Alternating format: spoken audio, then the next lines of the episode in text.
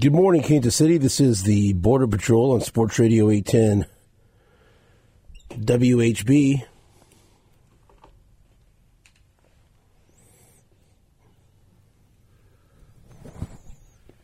Steven St. John and Nate Bukaty. And the Drake Jason Justice filling in for Jake Gutierrez. He'll be back on Tuesday, I think. So, looking forward to uh, what Jake has to tell us about his uh, travels out to Colorado. Stan Weber will be with us in uh, in about half an hour.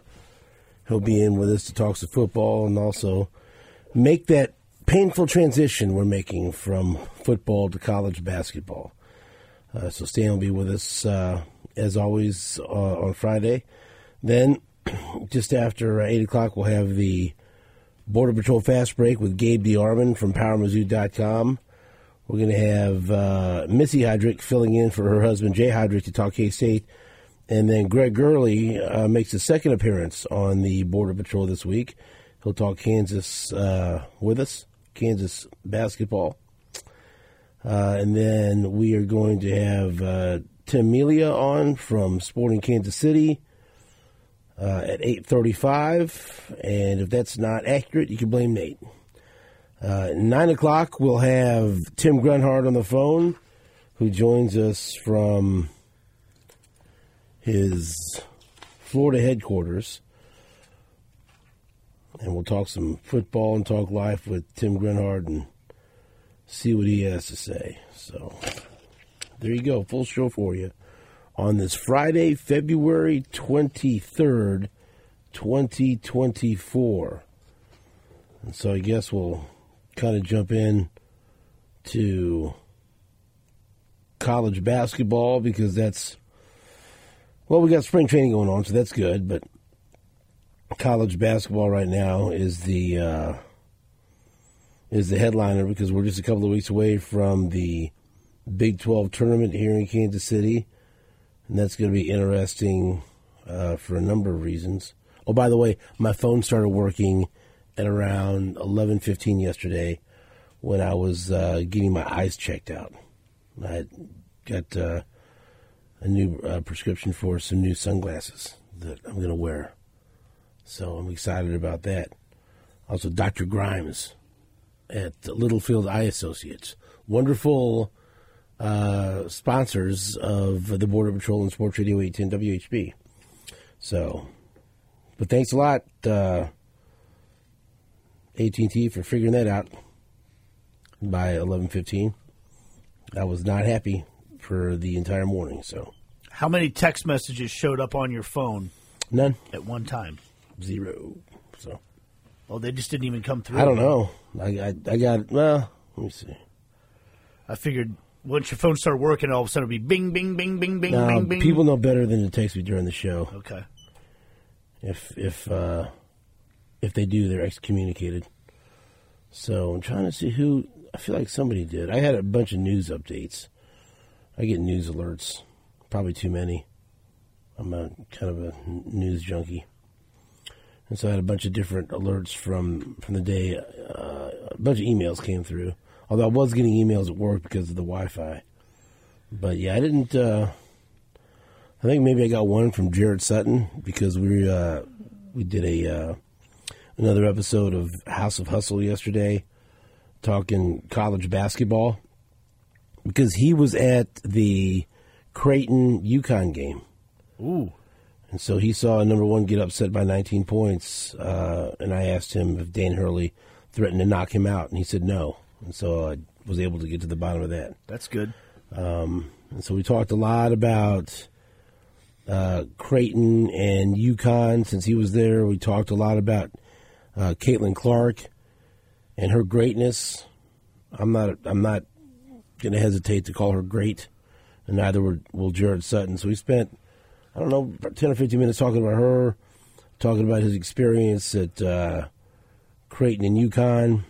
Talked a little bit about the plight of the Missouri Tigers and what it means for Dennis Gates to have uh, Desiree Reed Francois, the AD that hired him, moving on to Arizona. And then we chatted about the Big 12, uh, the Big 12 conference race. And so if you want to hear any of that, it should be released, I think, today. Uh, you can just check out uh, Sports Radio 810 social media platforms. It's the House of Hustle uh, with uh, Jared Sutton and me, brought to you by Charlie Hustle. So if you don't like basketball, wouldn't recommend it because that's all we talk about. But Jared's one of the best to talk basketball, and of course he is a uh, uh, scout for the New Orleans Pelicans. So he not only talks from the perspective of a former college basketball player, but also a current NBA scout.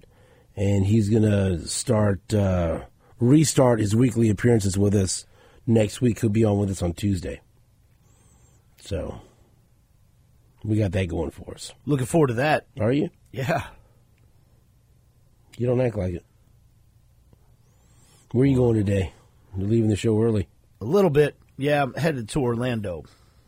Thought maybe you'd already left for Orlando. We were worried. Well, my son has basketball practice uh, at 6 a.m. That seems too early for a child of his age. Well, it was very difficult to get him out of bed this morning, so we were running. Should I not criticize that because of the coaches listening? Uh, no, I think it's fine for those kids. I mean, it? hey, man, you know they they have they have the coaches do a great job at uh, our school, and they have four teams Oh, yeah. uh, that they've got to juggle in the eighth grade because they don't cut anybody, which I appreciate because that gives these kids an opportunity to play middle school basketball. So when you got four teams, two teams practice after school, two teams practice before school, and I used to have to. My freshman year of high school, we had to practice before before school. So you know, suck it up. You can do it. But it was it was a challenge getting them out of bed this morning. So, but we we made it barely. oh, did you? Well, kind of. Okay. Let me get a ruling on that. Drake. I think, I think Drake said incomplete. so, well, Didn't get two feet in. nah, maybe you did. One foot in the door. Dude, I'm I'm I'm out of it. Whatever. I rule yes. I appreciate it. Yeah. Budgeting the uh, yeah. Try, he he- he asked me if he could skip practice this morning, and I I said no. I made him get up.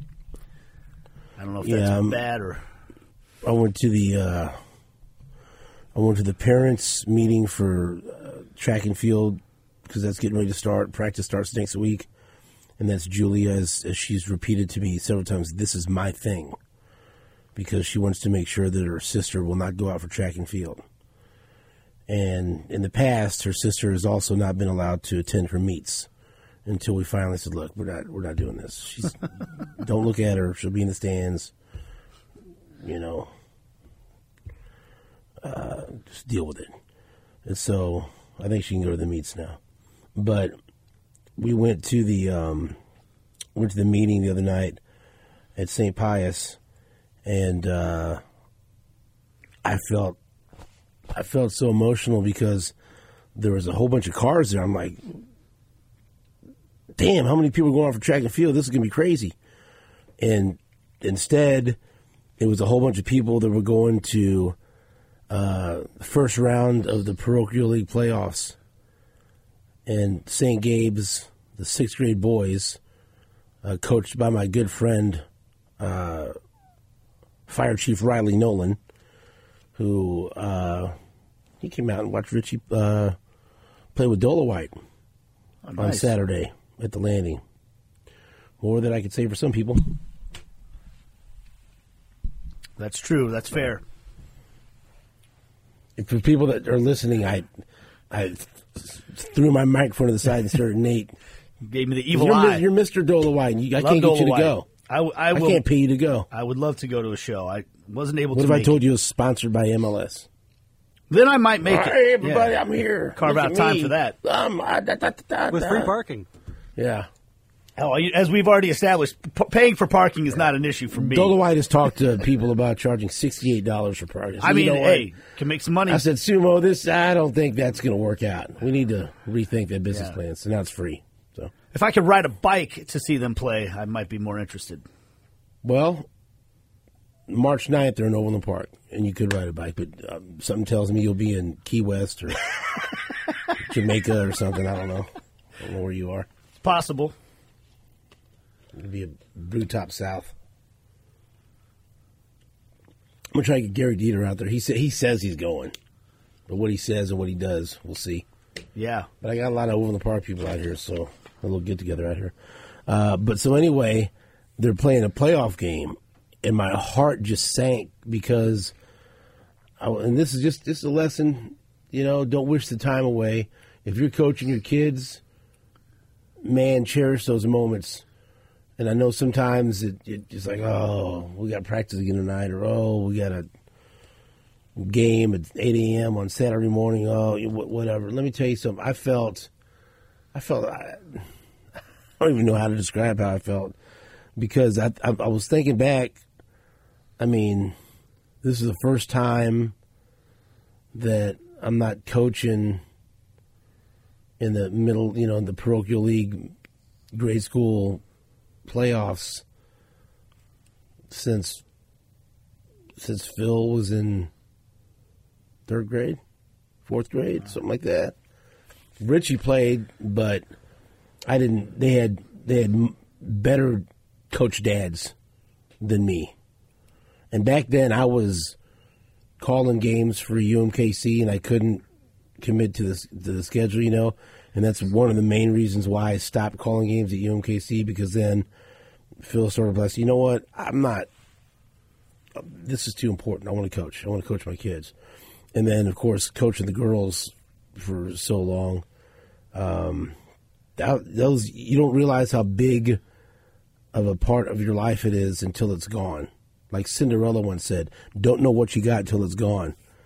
And it's not, and, and um, but I just walked in there and I see all the parents with their St. Gabe's sweatshirts or St. Gabe's shirts and everything else, and Father Kryler's over there, you know, giving the kids a pep talk. I'm like,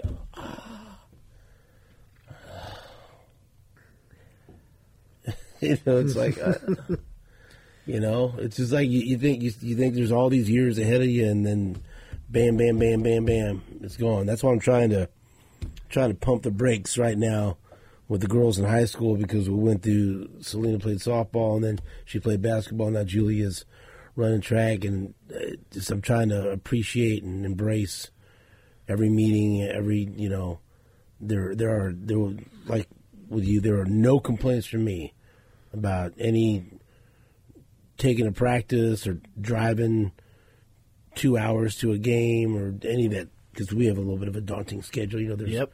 Road games at Maryville and Chillicothe, and you know, but it gives me a chance Yeah. to see the state. And actually, what's been really cool, it gives me a chance to go to some smaller towns that have some really loyal Sports Radio 810 listeners, Yeah. and I really get a kick out of. Like, I'm in Chillicothe, and someone walks up to me, goes, "Hey, I know you're at your kid's game, but I, I appreciate the show. I like listening to you and Nate." And I'm thinking, "Damn, that's really cool." Yeah. Now, where's the concession stand? what do you guys got here? You guys got hamburgers?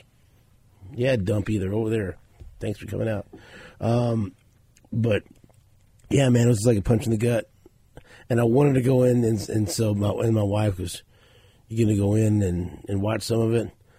I said, "I'm not ready for that." And then Too our- soon. And then our father, father, our priest, Father Crowther, walked out. I go, "How we doing?" He goes, "We're up 15-2. I said, "Okay, good." That's good. Because we're the one seed. Like, let's go. Yeah. Take care of Let's go. Um, and so yeah, I'm looking forward to track and field season. So yeah, I'm I'm with you know what, whatever practice is, take them, embrace it, love it. It's all good Yeah, I mean, because it's it's just you know, then it's gone. Yeah, my thought, my my assumption is this is going to be the last year Benny plays basketball, um, and so Uh, you never know. you never know. Don't put any You limitations on it. You never no. know. But I honestly, I don't know that he even.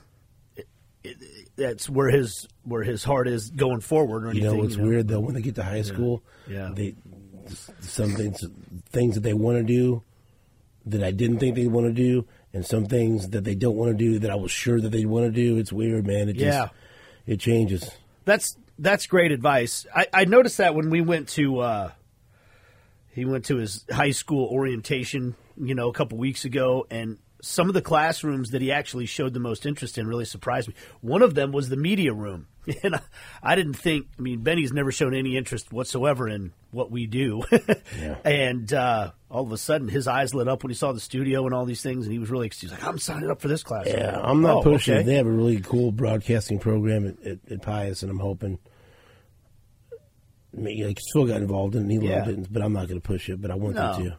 Yeah, no, I, I, and that's the same thing with Will basketball. I Yeah. wanted, I, I wanted Ben to play basketball this year because I wanted him to be involved in something. That's right. Um, but you know, it's when you get to high school, start picking what you want to do. I, I don't care. I just as long as they're doing something, you know. And uh, I just point being could be my last chance to drop him off for basketball Right. practices, and and I Do try it. to value every one of them that I can because it it, go, it does it goes really fast. Uh, Drake, can I throw you a? Uh, you love baseball. You love the Cardinals, and we don't. You know, we, we allow that. Can I throw you a curveball? Oh, Please do. Can you? Can you push all the buttons and ring all the bells and make it possible to play something that I have DM'd you on X? I did. I slid in your DMs. I thought I did it last night, but apparently I. fe- Uh, I don't know if you do this. Last night I fell asleep holding my phone, like doing stuff for the show. I was in there, you know. I was like trying to highlight different sound clips I wanted to play, and apparently I was like, and the, the, apparently there were- there were pictures taken of me holding my phone to sleep, which you know apparently it's funny to some of my kids or whatever. Yep. And so I, I so I thought that I had sent this last last night to uh, Drake, but I did not. Uh, but I got a kick out of this. Um, man, I'm telling you, man, I'm telling you, and I'll just talk. You know, just let me know when you play it, but I'll talk about it until then. I- am very happy to see how much love Steve Spagnuolo is getting right now and I'm hoping it's making people in Kansas City not that they didn't already, but I hope it, it's it's confirming what an important piece he is to all this.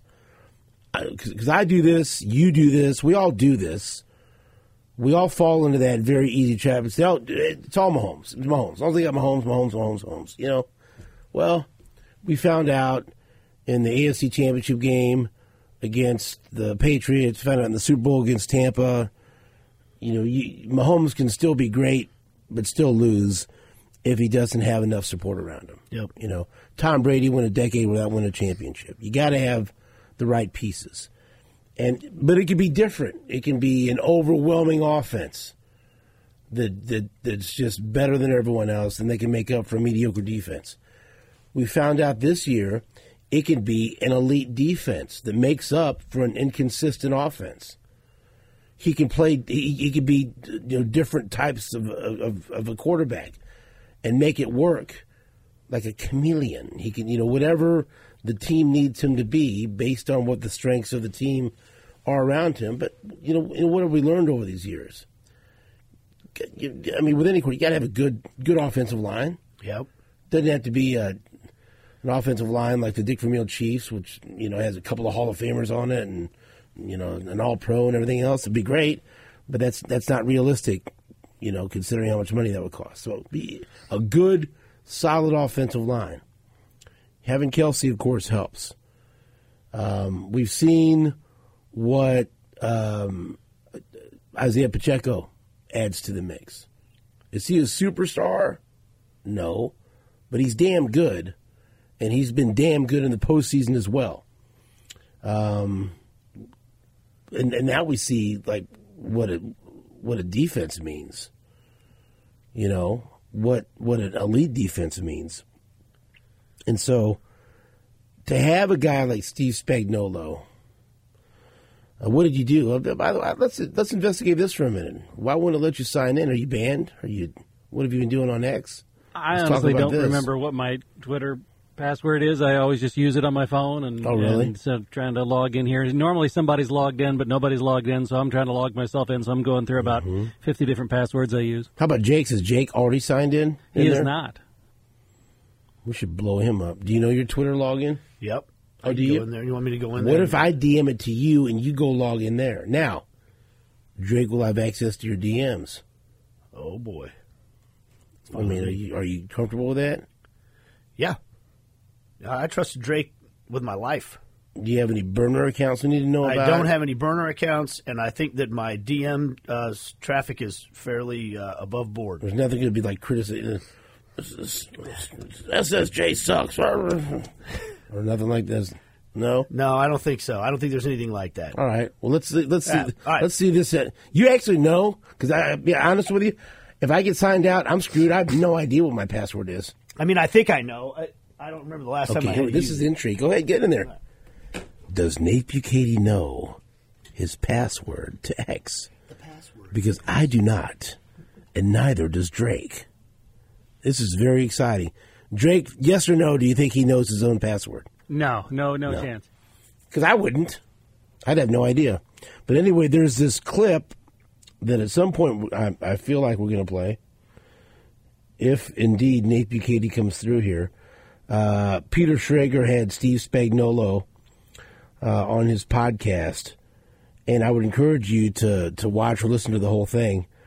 And Spags talks about one of the biggest plays from the Super Bowl, and that was that third and four where Trent McDuffie blitzed and was able to deflect the football and force the uh, 49ers to kick a field goal instead of holding on to the ball till the very end and then, you know, kicking a game winning field goal without giving the Chiefs a chance to answer.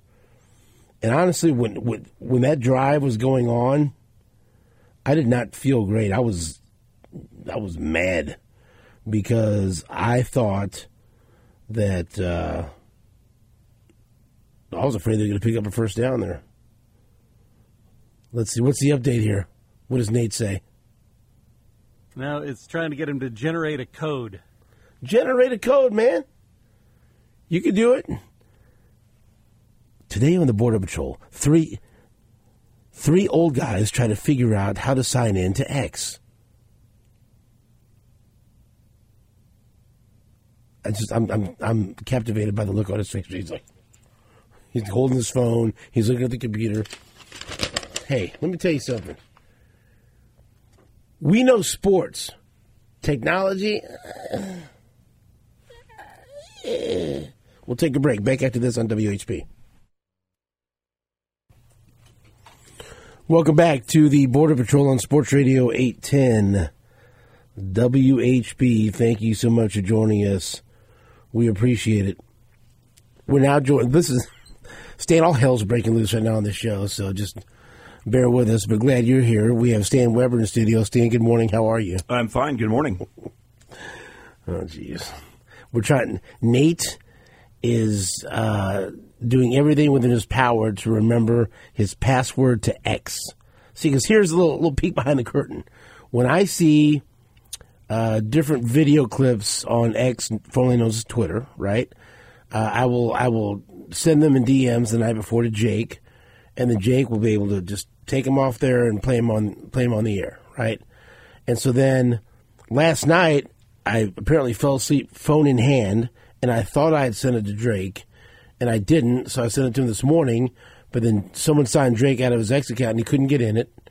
Uh, and now Nate, after going through a gauntlet of different things, he had to tell us everything he had to do. You had to have an access code sent to your phone. You, how did, Well, how did yeah, so I- happen? I- how did this happen? How I did you went through up- a uh, a training with the the network execs put us through a training where they told us that all your all your social media accounts like Twitter, you need to set up two way verification. That's right. That's right. That way, nobody can hack That's into your right. into your Twitter account and send out tweets that uh, that you know could get you in trouble. Because Lord knows I would try. Well, that, maybe has happened in the past. Well, I don't know So- who did that. So uh, I think Aaron Swartz maybe did that on me a couple times when he worked here. So, um, so anyways, so now I remembered my password, But then it says, okay, now you got to check your authenticator on your phone Mm-hmm. to get the code. So it kept you out. That and I couldn't. I have three different authenticators on my phone, Right. and I couldn't remember which one was on my So it. Twitter account. So I test. You finally tested it? yeah, Right, I got okay. my. So yeah, the authenticator works. I got authenticated, How about and now? I'm in.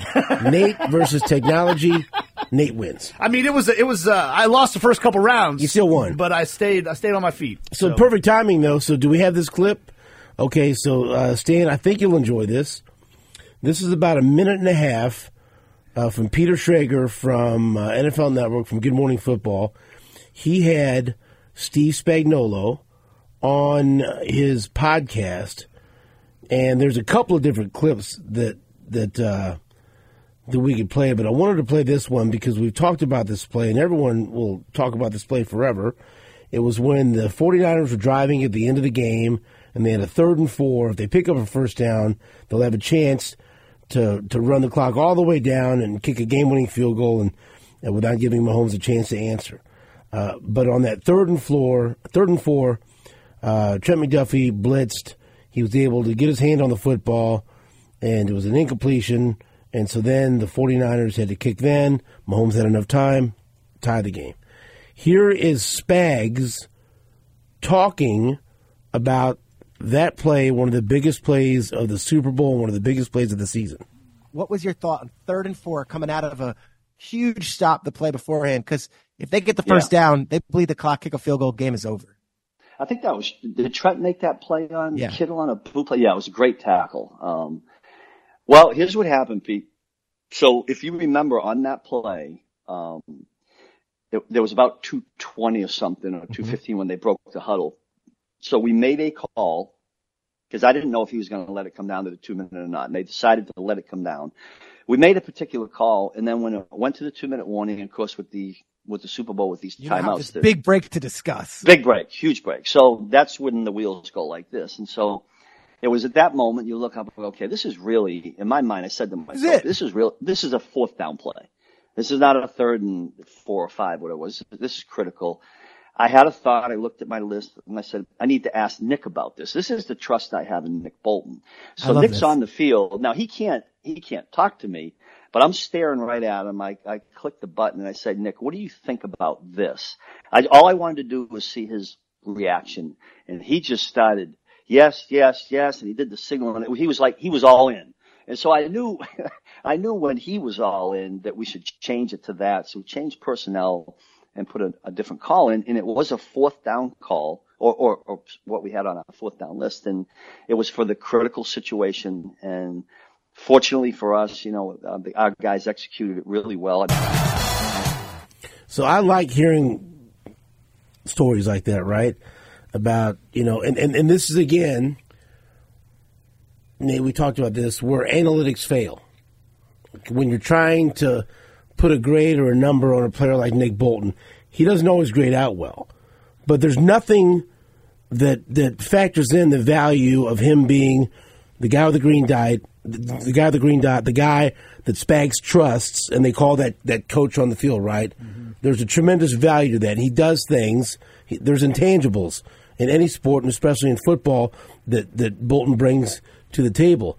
And to hear that, and hear how they had one play called, and boy, maybe if the 49ers would have snapped the ball before the two minute warning, they didn't have the right play, maybe, and they get the first down, and the Chiefs lose the Super Bowl, but they let it bleed down. And I was, I remember watching the game, wondering, are they going to snap the ball? Are they going to take it at the two minute warning? Took it at the two minute warning. Allowed Spags to reevaluate things. He talks to Bolton. What do you think? Bolton loves it. Change personnel. The rest is history. I can listen to that stuff all day long. Yeah, the behind the scenes is amazing, and you have a great play sheet.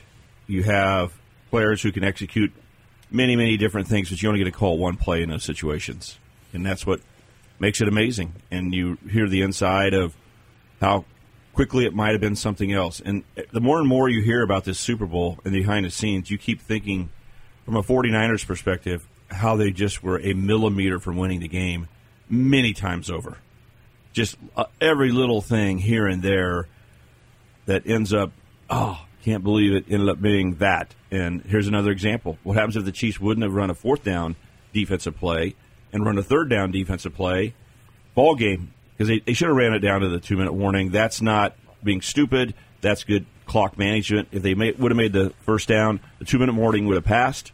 The Chiefs had already used one timeout. They're going to win the game. They needed four yards to win the game, right there. That, that was ball game's opportunity for the 49ers. And here you think about Spags. And anytime there's more time to think about things, you look at the Chiefs sideline and the coaches and you go, who's going to win this battle? And Spagnuolo deserves to be in there as well. There's no cut down to Andy Reid, by the way, by the way, because if Andy Reid didn't have Spagnuolo, you know what the Chiefs would do, Stephen? They would win the AFC West every year. Okay? But he does deserve credit for upping the defensive performance.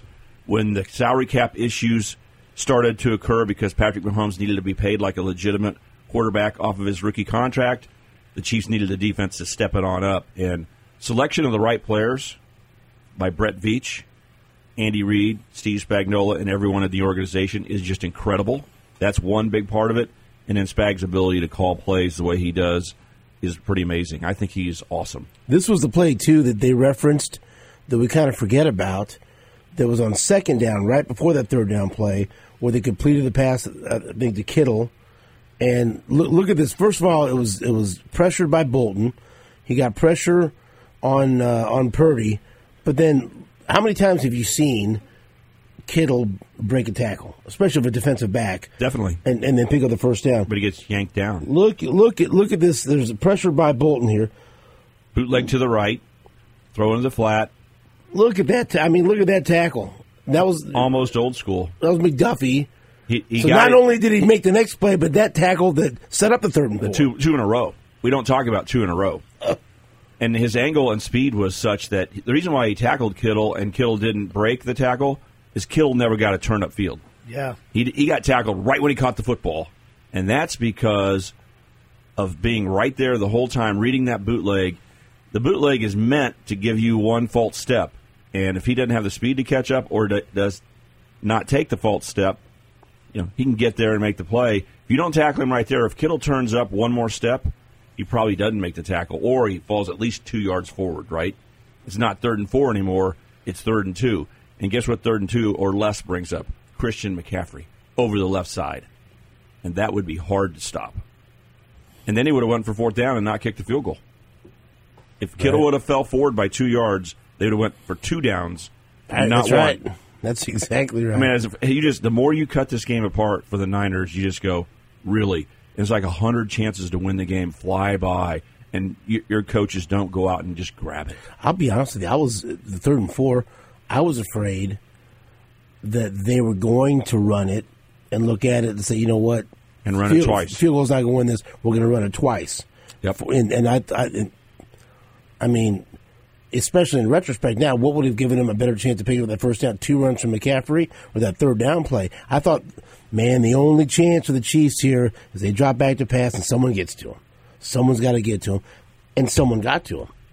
Well, I said going into the game that Patrick Mahomes is the elite of the elite, but the reason why the Niners have a, a chance is not only because they're a good football team, but they got one guy in Christian McCaffrey that's enough of a superstar that even if the Chiefs are in the right defense, Spags has the right guys on the field and calls the right defense, he slithers through people when the blocks don't get worked perfectly, when the box is too full. He still can get that. Can you imagine giving him the ball twice?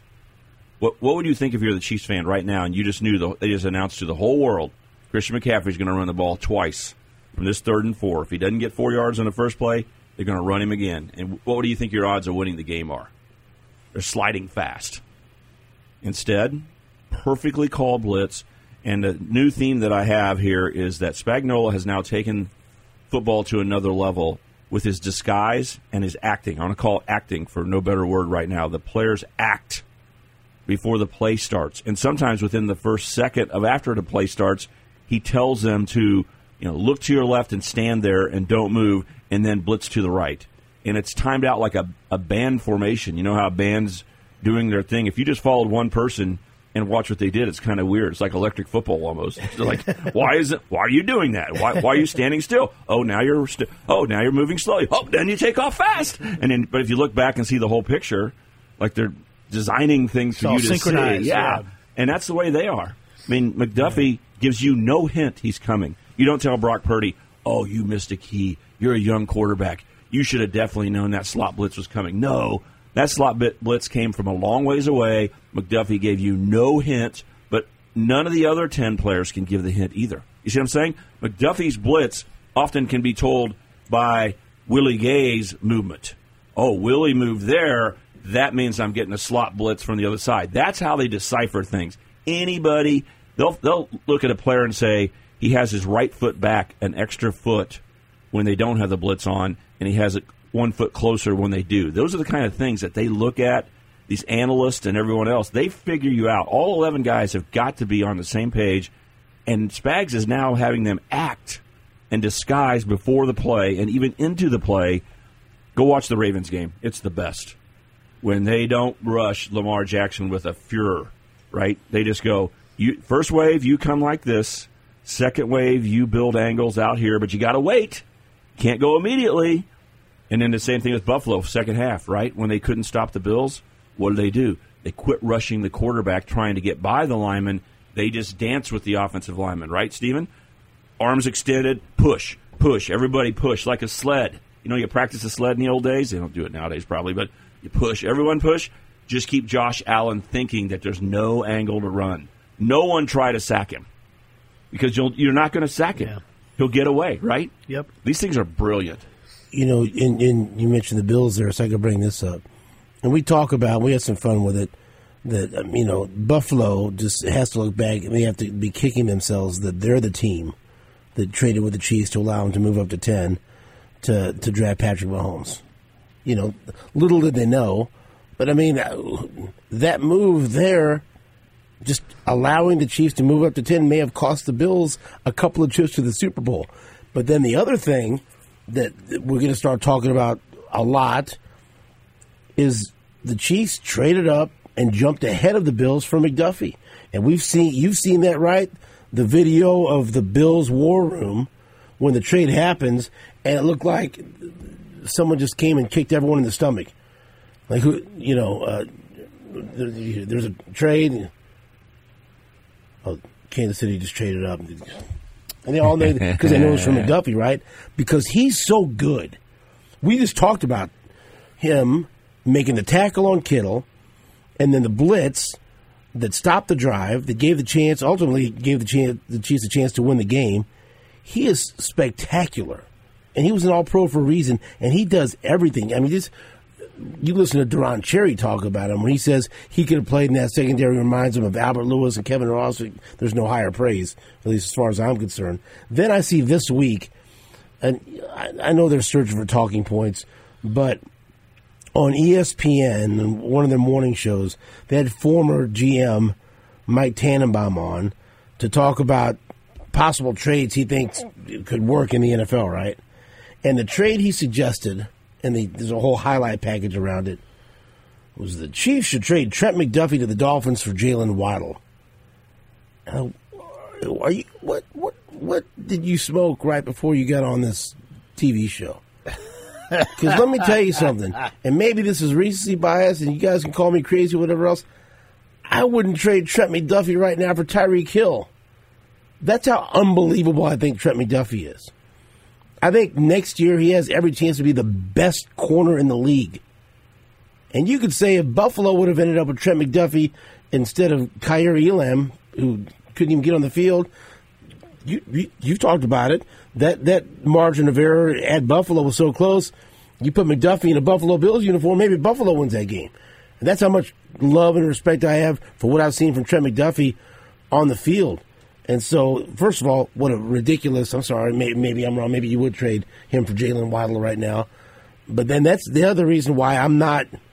I'd love to keep Legarius Sneed, but I'm not going to freak out because Trent McDuffie is is like I said. I think he has every chance to be the best corner in the league. Maybe he already is. I don't know. I mean, you watch him. He does what? What does he do poorly? He does everything. He plays a modern style as well because he isn't overly physical in a way that creates penalties. He doesn't have that gene where he has to blow people up or take a swat with his arm that hits their head and gives a 15 yard penalty. Nowadays, you got to be very careful when you blitz, when you tackle, and he seems to do all of that very smoothly. And uh, I know Nate remembers me telling him this last week or whatever that I always thought when I watched his tape after the Chiefs drafted him, I don't worry about watching tape before these guys get drafted. I have no idea which team's going to pick who. I watch after they're drafted and say, okay, now what I think. And I said the thing that McDuffie does is he feels very comfortable about, around the box, inside, blitzing, tackling. The tackle he had on Kittle. That's a line of scrimmage tackle. That's a physical play you got to make. The blitz he made. How many cornerbacks get called to make that blitz and then don't execute it? What happens if he just ran in there and Purdy ducked him and he ran right by? Now your defense is completely exposed. Purdy could run, throw for a touchdown. You expose yourself when you have that slot corner blitz if you don't make yourself big or tackle the quarterback, and he does all those things perfectly. When you look at it, you don't even blame Purdy for making a bad play, do you? He's like, no, Duffy got him from the start. On the way in, he was going fast, but not out of control. He made himself big, like he's Chris Jones, going to knock this pass down. And if he would have held the ball, Purdy would have tried to pump fake, because that was Josh Allen, Josh Allen would have pump fake and said, let's go. See if you can tackle me, right? That's not Purdy's game. But either way, McDuffie would have had plenty of room to balance himself, even when he's ready to jump and knock a football down, to go make the tackle. He's very, very good. But I will say this. I will say this. It's make, I don't want to cut down McDuffie because I was impressed with him when I saw him in a Washington uniform. Okay? But don't we get a chance to think about, and I think possibly say, that McDuffie with Spags may be better than McDuffie would have been at Buffalo, just like I think Patrick Mahomes with Andy Reid Sure. is different than Patrick Mahomes would have been. Okay, if Patrick Mahomes would have been selected by Buffalo or whoever, he wouldn't have three Super Bowl championships right now. He wouldn't. Andy Reid Right. deserves got the greatest piece of clay ever, but it still took someone to be able to handle that. And Spags deserves that with McDuffie. And the Chiefs deserve it with cornerbacks. Where did Sneed come from? You know, Buffalo wouldn't. If Sneed were with Buffalo, he would have cycled out. Don't you think? And Buffalo's a good team. Yeah. But they do not have the magic that Spags and Andy have. There's something about those guys that are the coaching's elite, but their ability to connect with these young kids and still have respect from them. We keep saying this. You know, you, you look at the stardom that Patrick Mahomes and now Travis Kelce may have surpassed him worldwide. They have that, but they still look at Andy Reid and they wonder. You know, like they're the famous people, but they still wonder does Andy accept what I'm doing right now? Am I living up to his standards? They're looking over their shoulder a little bit when he's at practice and they're doing stuff. You know, they act like they're free spirits, but you know what? You hear them talk, right? Mm-hmm. They're like, Big Red's a badass, you know, in their world. He's smarter than me. He he I have respect for him. And I think Spagnuolo has the same thing with those guys that they don't jack with him. And I, that's not what's happening in the NFL at other places. It's the players are playing, the coaches are trying to herd the cats, don't talk too mean to them, you know, and you just try to make it work the best you can. The Chiefs are doing it at an elite level, way past the other coaching staffs that they're competing against. The Miamis, the Buffaloes of the world. Do you think Buffalo? The Ravens are the one that should have been most connected. They should have had the next best coaching staff, and they completely failed in the face of pressure with an offensive coordinator. Now, how much how much does John Harbaugh take on the responsibility of being a head coach and not having his offensive coordinator going? Because they bragged about him all year long, right? But he hasn't been a Raven coordinator for a long time. But the coaching differential, how much did that help this young quarterback become a superstar? I mean, all the difference in the world. Because he might be just a good cornerback in the NFL, but not all pro, not dominating. I don't know. I don't want to cut down his ability because he he seems to have a great attitude. And talking to me, he's never seemed like a rookie. Just like just you know, Yeah. even keel. Just you know, and that you see that on the field too. His, but he, you guys talk to him, so I'm going to guess this, and you can tell me if it's true. When you come in, you're a first round pick, and you have success, and you win. It can start changing you. Rocky movies, okay? Like I love Rocky movies, and I want to root for Rocky all the way. But he did turn into, hey, I got used to money, and it kind of changed That's some of his core, right? Mickey got all pissed off. He was training in a hotel ballroom, and there was bubbles everywhere. You can't win a championship like that when Clubber Lang is training in the streets of Chicago, Nate. Don't you think that's just normal human reaction? Right. Well, he doesn't seem like he's changed at all to me. I mean, he just continues to play, and when you hear him interviewed and stuff, it doesn't seem like he's all caught up and I'm the next Travis Kelce. I'm the next Patrick Mahomes. I'm a Kansas City Chiefs. He doesn't talk trash to the other teams like we're going to kick you. We're so much better than you. This guy's only known winning Super Bowls. Well, he acts like a veteran in the locker room, even when you but he seems so calm. Yeah. like I got a job to do. Yep. That's amazing to not get caught up in acting like this is easy. And I'm I'm the reason why. You know, like look at this great defense we play now. Tyreek Hill's no longer here. I'm a superstar. I'm an all pro. Why isn't it me, me, me? I don't see that with him at all.